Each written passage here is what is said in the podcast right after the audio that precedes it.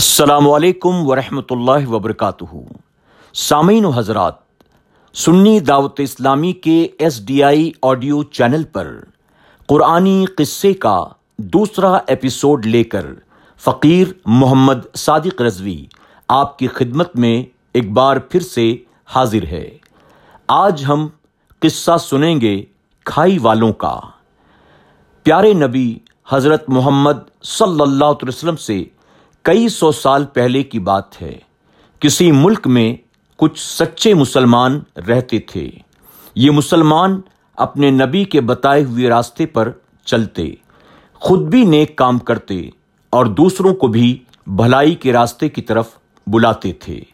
یہ صرف ایک اللہ کے ماننے والے تھے، اسی کو اپنا مالک، اسی کو اپنا خالق جان کر اس کی عبادت کرتے تھے، اسی کے فرمان پر عمل کرتے اور دوسروں کو بھی اسی سچے خالق اور مالک کی تابعداری کی طرف بلایا کرتے تھے، جس طرح کہ انہیں ان کے نبی نے بتایا تھا. جس طرح بھلے لوگ خود بھلا بننے کے ساتھ ساتھ دوسروں کو بھی نیک بنانے کی کوشش کرتے ہیں، اسی طرح برے لوگ بھی دوسروں کو برائی کے راستے پر چلانے کی کوشش کرتے ہیں. جب کوئی اللہ کا بندہ خود نیکی کے راستے پر چلتا ہے اور دوسروں کو چلاتا ہے تو برے لوگ اس کے دشمن بھی بن جاتے ہیں. بھلے اور برے لوگوں کی یہ دشمنی ہمیشہ سے چلی آ رہی ہے. یہی حال ان نیک لوگوں کا بھی ہوا. جب انہوں نے اپنی قوم کے لوگوں سے کہا، دیکھو اللہ کے سوا کسی اور کی عبادت نہ کرو، اس کے سوا دوسروں کو اپنا مالک، اپنا خالق نہ بناؤ، اس کے حکموں کو نہ چھوڑو، دوسروں کو اپنا حاکم نہ سمجھو، تو ان کی یہ باتیں سن کر لوگ بگڑ گئے اور ان نیک لوگوں کو ستانے لگے. برے لوگ کہتے تھے، ان باتوں کو چھوڑ دو اور اپنے باپ دادا کے راستے پر لوٹ آؤ، جیسا انہیں پایا ویسا ہی تم بھی کرو. سچے مسلمانوں نے ان کا کہنا نہ مانا. وہ مان بھی کیسے سکتے تھے؟ انہوں نے تو اللہ کو اپنا مالک مانا تھا. وہ اپنے اللہ کے حکموں سے منہ کیسے موڑ لیتے؟ ان کو تو یقین تھا کہ ایک دن ایسا آنے والا ہے جب وہ اپنے مالک کے سامنے حاضر کیے جائیں گے. اگر آج برے لوگوں سے ڈر کر بھلائی کا راستہ انہوں نے چھوڑ دیا تو کل اس خالق اور مالک کو کیا منہ دکھائیں گے؟ ان کو تو یقین تھا، اگر ہمارا رب ہم سے خوش ہو گیا تو ہم کو مرنے کے بعد جنت ملے گی، ایسی جنت جہاں آرام ہی آرام ہوگا. وہ بھلا کوئی ایسا کام کیوں کرتے جس سے ان کا رب ان سے ناراض ہو جاتا؟ اب ایک طرف تو سچے مسلمان تھے جو چاہتے تھے ہم اللہ کے بتائے ہوئے حکموں پر چلیں اور دوسرے لوگ بھی اچھے کام کریں. دوسری طرف وہ برے لوگ تھے جو چاہتے تھے ہم اپنی منمانی کریں اور کوئی ہمیں روکنے والا نہ ہو. برے لوگوں کو ان سچے مسلمانوں کی باتیں کڑوی لگتی تھی. مسلمانوں کی باتیں بالکل صاف اور سمجھ میں آنے والی تھیں.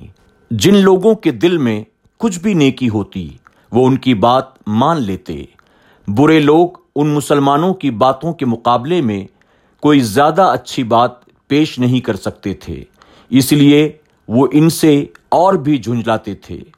جب برے لوگوں نے دیکھا مسلمانوں کی باتوں کا اثر بڑھتا جاتا ہے، انہوں نے اپنے بادشاہ سے شکایت کی. بادشاہ بھی مسلمانوں کا دشمن تھا. وہ کہتا تھا، حکم چلے گا تو صرف میرا. خدا کے حکموں کی اسے ذرا بھی پرواہ نہ تھی.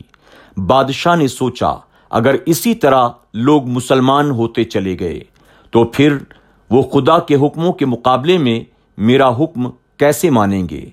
یہ سوچ کر بادشاہ نے سارے مسلمانوں کو پکڑوا لیا کہ ان کو ایسی سزا دینی چاہیے کہ پھر کوئی خدا کی بادشاہی کا نام نہ لے.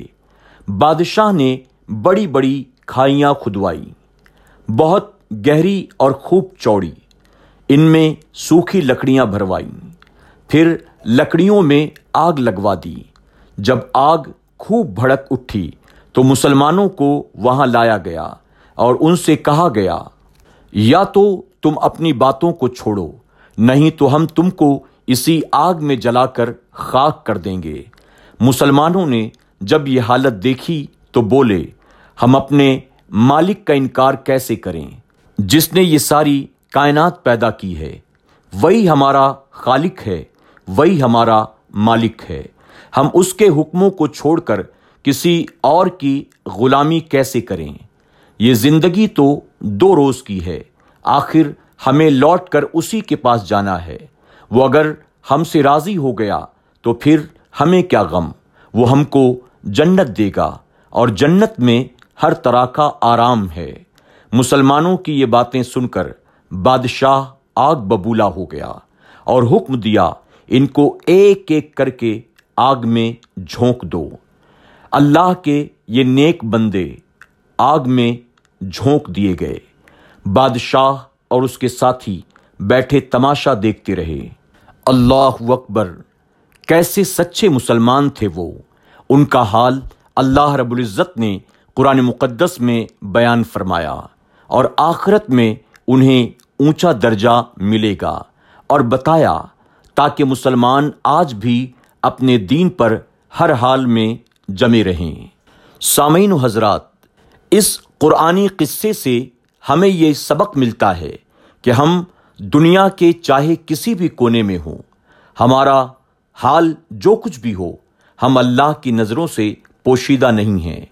اللہ ہی ہمارا خالق ہے، مالک ہے، رازق ہے۔ ہر مسلمان کو چاہیے ہر حال میں اللہ کی ذات پر بھروسہ رکھے، اور وہ یقین جانے اللہ اس کے ہر حال سے آگاہ ہے، اور اللہ کے سوا اس کی مدد کرنے والا کوئی دوسرا نہیں ہے۔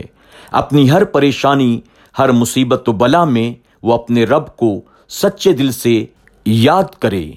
دنیا اپنے آپ کو کتنی بڑی طاقتور کیوں نہ بنتی ہو، اللہ کے سامنے کائنات کا سب سے بڑا طاقتور بھی محتاج و مجبور کے سوا کوئی اور حیثیت نہیں رکھتا۔ اللہ اپنے بندوں کی مدد کے لیے کافی ہے۔